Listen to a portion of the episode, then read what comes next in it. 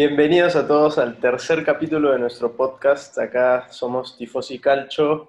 Juan José Vela, ¿cómo estás? Bien, bien, todo bien. Eh, feliz por este tercer capítulo de, de, bueno, con nuevo nombre el podcast Tifosi Calcho, empezando, empezando de nuevo y, y con esta bonita canción que, que representa la serie A. Así es, y bueno, yo soy Marcelo Roy, quien les habla. Eh, como dijo mi compañero, hemos comenzado con el himno de la Serie A, la gran canción O Generosa, que se escucha cada vez que los jugadores salen a la cancha y cada vez toma más eh, notoriedad y esperemos que se vuelva algo así como el himno de, la Champions. Este, ojalá, Sí.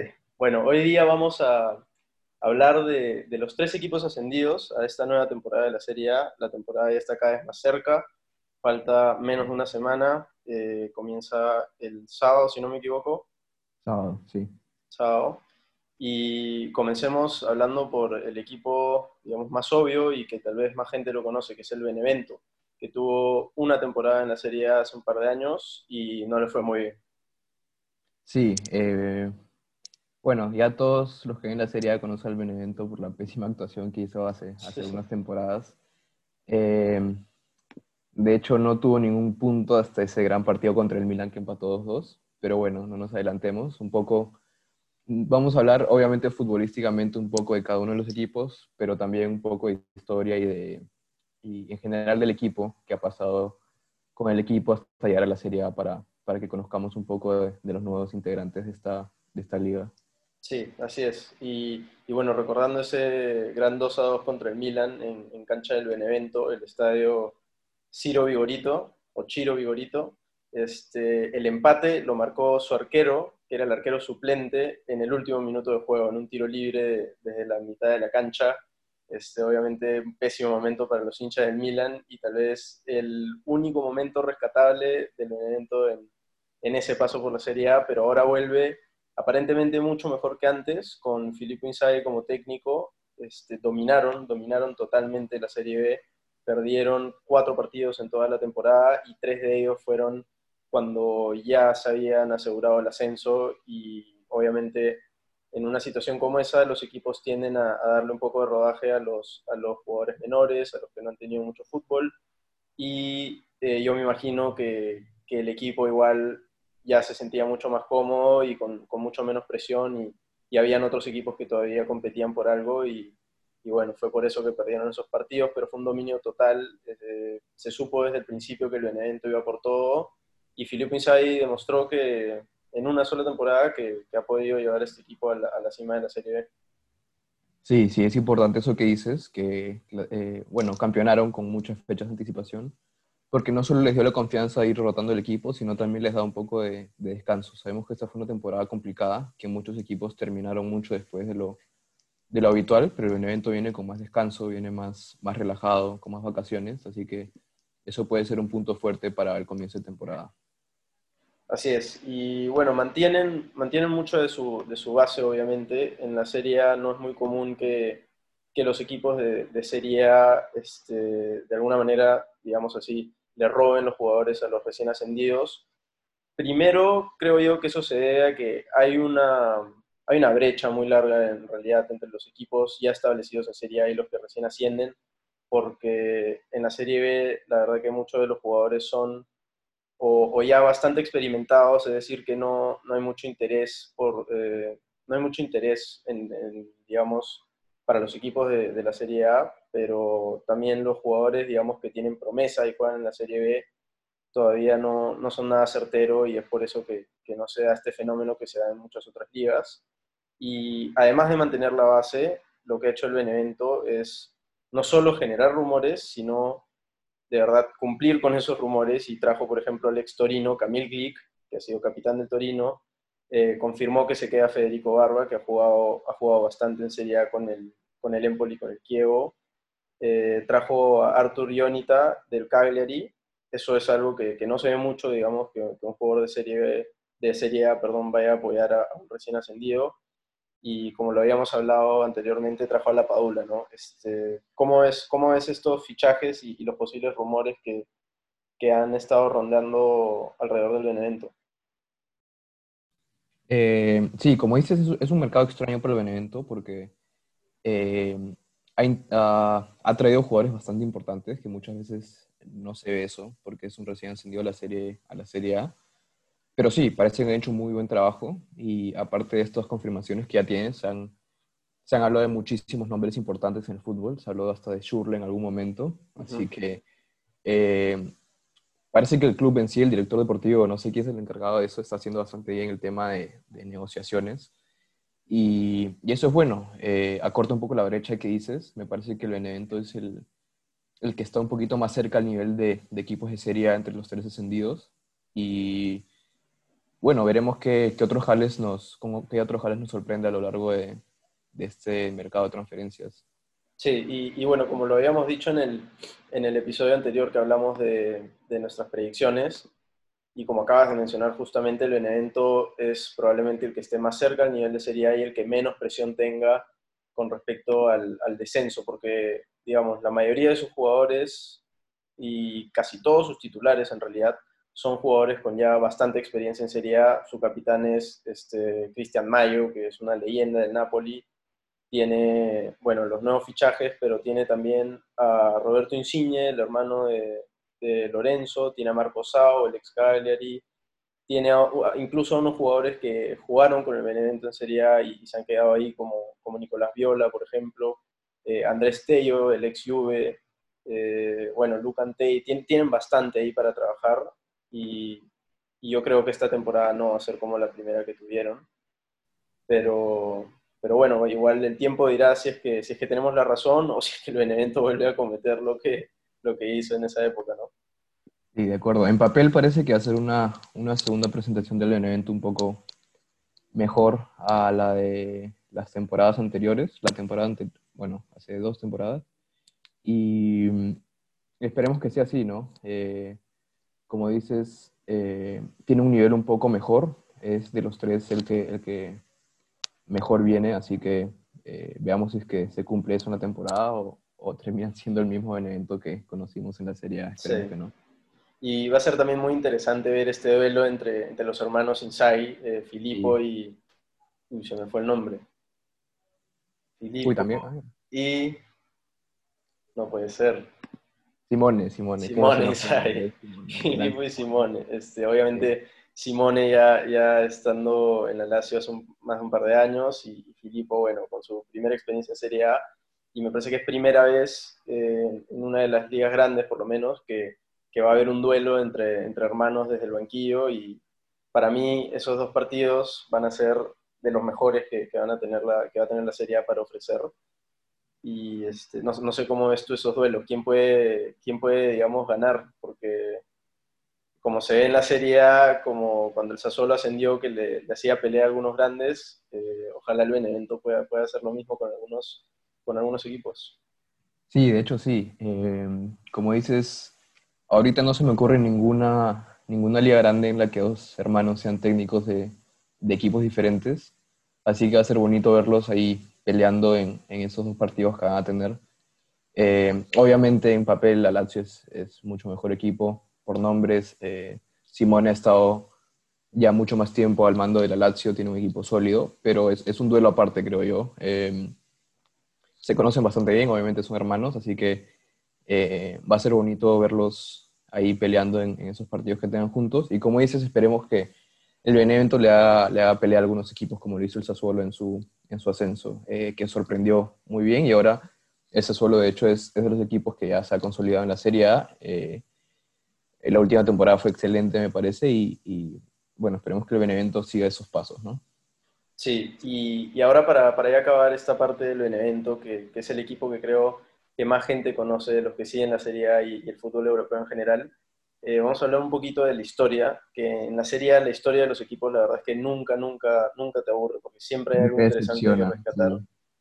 Y este, bueno, el Benevento fue, fue fundado en el 1929, eso no es nada increíble obviamente, pero algo que, que vamos a ver que los, estos tres equipos ascendidos tienen en común eh, es que los tres son equipos que han sido refundados en alguna época de su historia y el Benevento hizo eso en el 2005. En el 2005 dejó de existir el, el club original, que en esa época se llamaba FC Sporting Benevento, que ni siquiera era su nombre original, o sea que ya había habido un cambio de, cierta forma en el pasado.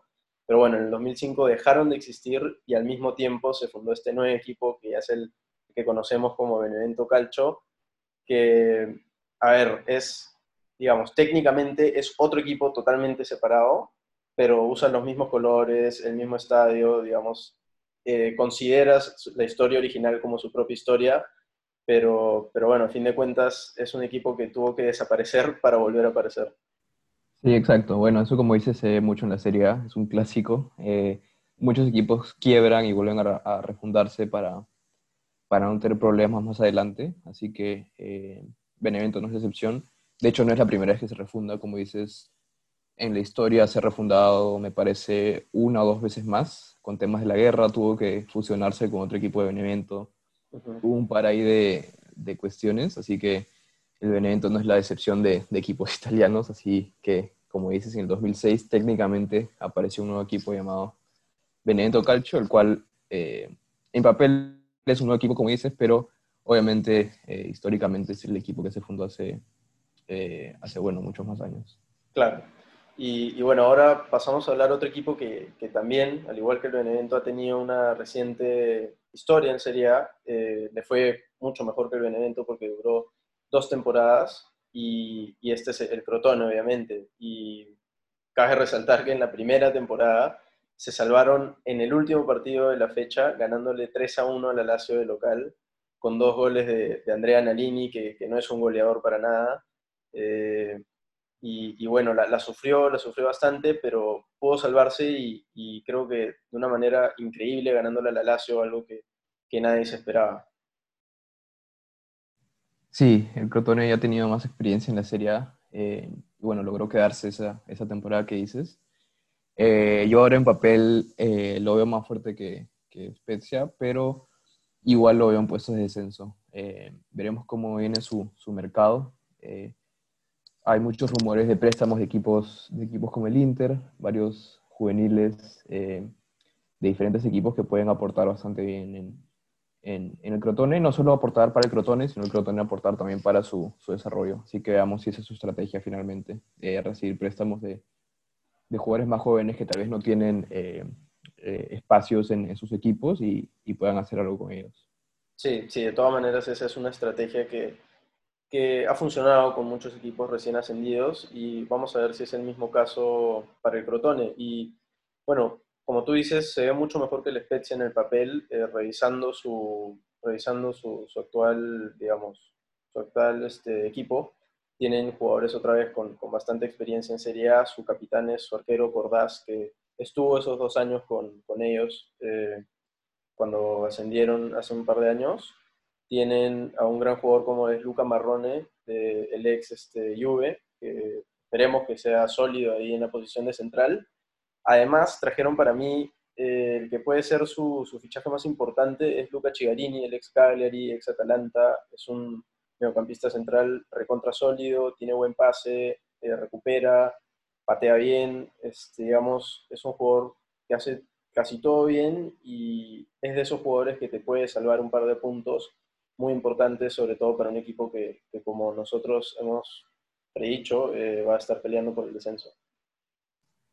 Sí, de hecho sí. Eh, hay que tomar con, con, con, pinzas esa predicción que hemos hecho, porque de hecho el, hay, hay, hay, equipos de la serie que han bajado mucho su nivel, así que eh, el Crotone puede estar peleando, ahí nosotros lo pusimos como, como descendido, pero tranquilamente puede, puede volver a salvarse increíblemente esta temporada o bueno, tal vez increíblemente, esperemos que, que pueda salvarse antes o, o, tenga una mejor campaña, así que ya veremos más adelante. Sí, también veremos cómo le va, bueno, tiene, es un equipo con bastantes sudamericanos que no es algo poco común en la Serie A, está Nicolás Espoli, que es un jugador que ha recorrido, ha recorrido Italia por mucho tiempo, como dijimos en, el episodio, en el episodio anterior, está Lisandro Magallanes, Boca, está Eduardo Enrique, un brasilero en, que está a préstamo del Sporting de, Portugal, está Junior Mesías, otro brasilero que será interesante ver qué hace, y está el venezolano también Aristóteles Romero, junto con el chileno Luis Rojas. Bueno, en general vamos, vamos a esperar que le vaya bien a los sudamericanos, que, que siempre tienden a encontrar un, lugar en, la Serie como lo hemos visto este, todos estos años. Sí, de hecho sí, sí, si tienen una buena actuación, lo más, eh, lo más común que se ve en la Serie A es que tal vez si es que el, Crotone descienda, eh, puedan irse a otros equipos de la Serie A y ahí hagan su carrera rotando entre, entre equipos de la Serie A. Es, es lo más común que se ve entre los sudamericanos, pero veremos qué tal su nivel en, en esta temporada. Y bueno, como lo hicimos hace un ratito con el evento, ahora vamos a, a revisar un poco la historia del Crotone, que tiene también una de las historias más, más interesantes de los equipos de la Serie A porque tiene unas raíces griegas bastante fuertes, ya que la ciudad Crotone en sí, que está dentro de la región de, Calabria, que es una muy conocida en Italia, eh, viene de, un, digamos, de una pelea, de una casi guerra que había habido con, con la antigua Grecia y, obviamente los romanos en, aquella época. Y, y, fue una de las primeras colonias que, que digamos fue parte de la, de la, Italia moderna y es por eso que el Crotone tiene el color azul, es justamente por sus raíces griegas y además considera parte de, parte de, los íconos del club, son los, los soldados de Esparta, estos que todos conocemos, muchos por la película 300, por ejemplo, pero, pero es una historia interesante porque tal vez es el club italiano menos italiano que, existe. Sí, de acuerdo. Tiene, tiene una historia bastante interesante el Protone. Eh, bueno, también para agregar, eh, este equipo tampoco es la excepción. Fue refundado, eh, no recuerdo cuándo exactamente, pero sí es un equipo que, que fue refundado. Entonces, como muchos equipos italianos, sigue la misma, la misma tradición de, de, quebrar y ser refundado. Así que creo que eso es todo en cuanto al, al Crotone, perdón. No sé si... Sí quieres pasar al, al Spezia. El Spezia, más que lo futbolístico, creo que nos vamos a enfocar en la historia. Sí, creo que no, sí. tiene, no tiene mucho que ofrecer futbolísticamente, pero tiene la historia más interesante de los tres, creo. Así que, si quieres, cuéntanos un poco del presidente, que creo que es la, eh, la parte más, más importante de la historia del Spezia. Sí, la verdad que este, con, los Spezia, como se debería decir, es, digamos, tal vez un tercer artículo que hay que agregar ahí que tiene el italiano eh, el presidente es un señor, un businessman que se llama Gabriele Volpi, que es un caso muy interesante porque, para empezar, es ítalo-nigeriano. Es decir, no es como lo, común que se ve en Italia, que, que, hay personas de origen africano que se mudan a Italia, ya sea por, por trabajo o en el caso de muchos futbolistas, como, como lo hemos visto, por ejemplo, Balotelli o Moise King, que los dos tienen raíces africanas. Este, Balotelli en su caso fue adoptado por una familia totalmente italiana. Eh, en el caso de Gabriele Volpi es totalmente lo contrario. Él es italiano, nacido en Italia, criado en Italia, pero eh, bueno, nació en el 1943 y alrededor del 1960 decidió mudarse a, Nigeria. Y, es ahí donde se, convierte en un ciudadano naturalizado y empieza justamente una, una, gran cantidad de negocios allá. Eh, él, tiene una compañía de holding que se llama Orlean Invest Holding y incluye esta muchos negocios, ya no solo en Nigeria, sino en muchas otras partes del mundo. Y, y bueno, a, además un dato interesante ahí a agregar es que tiene uno de los yates más grandes del mundo. Y, y bueno, no es su primera experiencia siendo un dueño de, de, un equipo de fútbol, porque él fue el dueño de, del equipo Rijeka de la, de, la, de la Liga Croata. Y además ahorita además de ser dueño del Spezia, es dueño del Pro Reco, que es un equipo de, de, waterpolo italiano. Y tal vez otra cosita interesante que tiene este personaje es que hace más de dos años, ya casi tres, no va a los partidos de, los Spezia por una cuestión de, cábala, por superstición. Él, digamos, cree que, le va a ir mal si ve a su propio equipo jugar, ¿no? Este, dime tú, no sé si hemos visto un presidente así de, particular en los últimos años. Eh, no, no que me acuerde. En la serie siempre, siempre, bueno, en todas las, las, ligas me parece común ver al, al, presidente asistiendo al estadio, así que va a ser extraño, ¿no? Ver a, a Volpi ahí en, en, el estadio del, del Spezia. Eh, sí.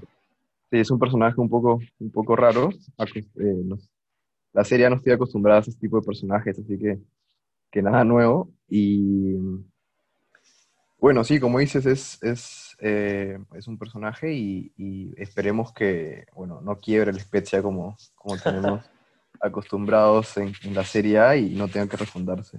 Yo te claro. quiero hablar también un poco del, del técnico del Spezia, Vincenzo Italiano, que, sí. Otro personaje. Eh, otro personaje.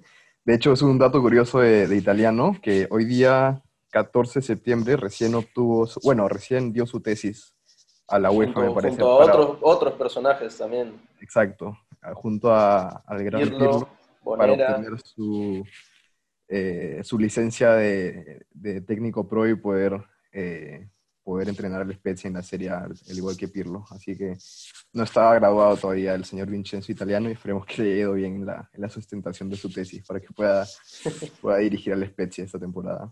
Claro, es un dato, este, la verdad, curioso que, que dos técnicos que, que, están confirmados para equipos de Serie A recién hoy día, digamos, menos de una semana para comenzar la, la, temporada, recién estén obteniendo el título que los permite entrenar a sus equipos. Pero bueno, yo también supongo que era más que nada un tema, un tema ya de trámites. Ellos sabían que iban a obtener el título. No, no creo que haya sido tan, tan sobre la hora, pero... Sí, obvio, no, imposible. Menos la Juve. Aunque, aunque es Italia, es Italia. Bueno, sí, sí. Puede que sí. Uno nunca sabe con los equipos italianos. Y, y bueno, este, volviendo a revisar la, la, historia de los Spezia, es, bueno, otra vez estos equipos ya de, mucha trayectoria en el fútbol italiano, se funda en el 1906, dos años antes que el Inter, y ellos, por el tema de la guerra, tuvieron que, en el 1944, que el fútbol italiano decidió seguir, pero separado en cuatro regiones, tuvieron que juntarse con, ojo esto, tuvieron que juntarse con el equipo de bomberos de, de la Spezia y, ahí cambió el nombre a Corpo dei Vigili del Foco de la Spezia, es decir, los bomberos de la Spezia. Y, y, fue gracias a esto que pudieron seguir en este campeonato y no solo siguieron el campeonato, sino que eh, con unos playoffs bastante interesantes que comenzaron en un partido contra el Boloña, que ellos iban ganando 1-0 y por, a raíz de unas protestas de los hinchas del Boloña, se canceló el partido y la organización le dio el triunfo como un 2 a 0 a los, a. Y en el partido de vuelta, que se iba a jugar obviamente ya en la casa de, de, los Spezia, eh, se, tuvo que cancelar el partido literalmente por, por los bombardeos que, iban, que habían habido en Italia en, esa época. Y a pesar de las protestas del, digamos, del dueño del equipo del, del Boloña, que en esa época era Renato Dallara, que es interesante porque ese es el nombre de su estadio ahorita, el, partido se tuvo que cancelar y la Serie A, eh, bueno, en esa época no era Serie A, pero el campeonato italiano le, dio otra vez la victoria a los Spezia y en las finales, que fue un triangular, terminaron ganándola y, bueno, la liga italiana dijo, no lo vamos a considerar oficial porque ha sido una liga reducida y, y digamos, no, no lo queremos hacer oficial porque sería injusto. Sin embargo, en el 2002 la federación dijo, ok, te contamos el, el campeonato, pero no como oficial, sino como una decoración. Y es por eso que vamos a ver esta temporada en la camiseta del, del, de los Pepsi, como lo, vienen usando, un, este, un, emblema tricolor que es similar al, que usan los equipos, bueno, en Italia es el equipo que, que, ha campeonado la, la, Serie porque es la Juve hace nueve años. Vamos a ver un icono similar, pero no es exactamente el mismo.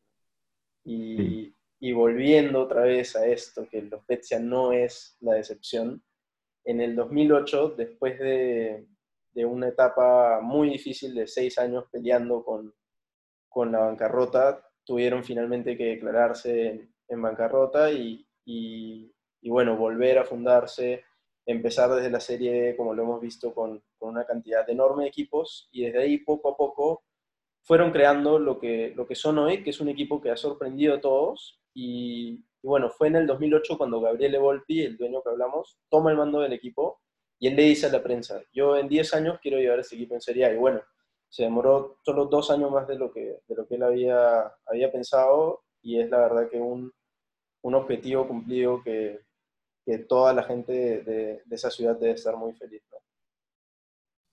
Sí, de hecho sí. Eh, se nota que, que tienen un proyecto bastante bien armado. Eh, el, el, presidente tuvo esa, esa visión, se demoró solo dos años más, que en realidad no es mucho, está bastante bien, y esperemos que les vaya bien en esta temporada.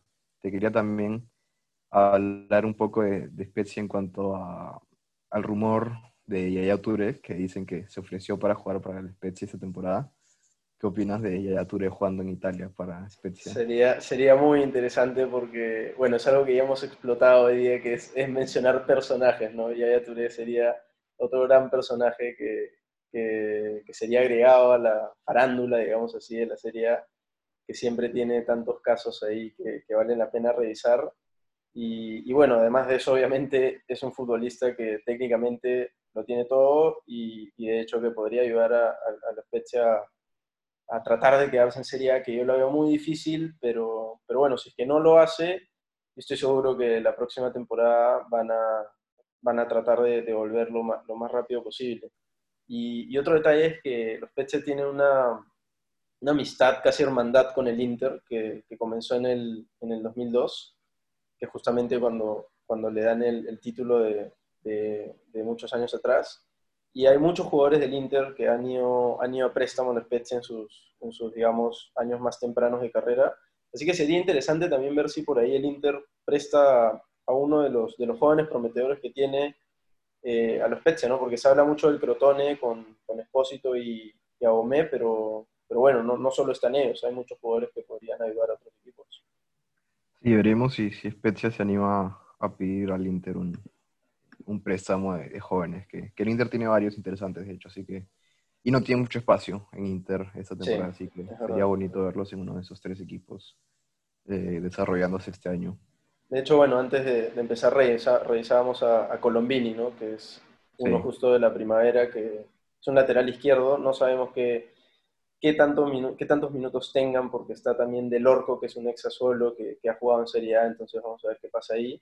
Eh, por derecha también es interesante ver que tienen a Jacopo Sala, ex Spal, ex Sandoria. Y bueno, no tienen exactamente un mal equipo, pero no son jugadores con, con mucha experiencia en Serie A. Y bueno, llega el arquero Zoe, ¿no? ¿Qué, piensas de eso? El ex PCD. Eh, sí, justo estábamos viendo que Zoe llegaba. Creo que es el, la mejor eh, compra que ha tenido, aparte de Sala, tal vez, Jacopo Sala. Eh, bueno, sabemos que Zoet se vuelve un arquero estilo Neuer cuando juega contra el Inter. Lo vimos en el, en el Inter PCD en la última fecha de la Champions. Tapó todo. así que, no sé, veremos ¿Qué tal le va a Es un buen arquero, de hecho. Eh, así que esperemos que le vaya bastante bien en, en, Spezia. Yo creo que es una gran oportunidad para él de mostrarse en un equipo que de hecho eh, no es tan sólidamente, no es tan sólido defensivamente. Así que ahí tendrá que, responder Soet ante, ante ataques más, más complicados eh, bueno, sí, ya, falta poquito para que empiece la Serie A. Yo estoy personalmente muy emocionado por, volver a ver ese, tipo de fútbol tan especial que tiene para ofrecer y ver tácticamente qué van a hacer estos tres equipos de los que hemos hablado hoy. Eh, obviamente el Benevento no va a poder dominar como lo hizo en Serie B y, como hemos visto, por ejemplo, en Inglaterra con el Norwich el año, pasado y, y vamos a ver qué pasa con el Leeds este año que son dos equipos que, les gusta jugar al fútbol, pero al momento de adaptarse a la primera división de sus respectivos países, sufren obviamente porque, digamos, no, no necesariamente tienen un plan B para, para defenderse incluso contra equipos que, que, podrían ganarle. Vamos a ver cuál es el caso del Benevento. En la Serie siempre hay sorpresas y, y, bueno, yo, yo voy a estar listo para ver todos los partidos que pueda estos, de estos tres equipos. Sí, yo también. De hecho, eh, yo le pongo mi fichita al Benevento entre estos tres. Eh, creo que ser el que más lejos va a llegar. Y también, como dices, estoy muy emocionado porque ese sábado ya comienza de nuevo la Serie A. Con algunos partidos pendientes, obviamente, hay partidos del, del Inter, eh, del Spezia y uno más, me parece, del Atalanta. Que el Atalanta no juega. No se van a jugar, obviamente, porque terminaron la temporada un poco más tarde. Pidieron una semana, de, una semana más de descanso.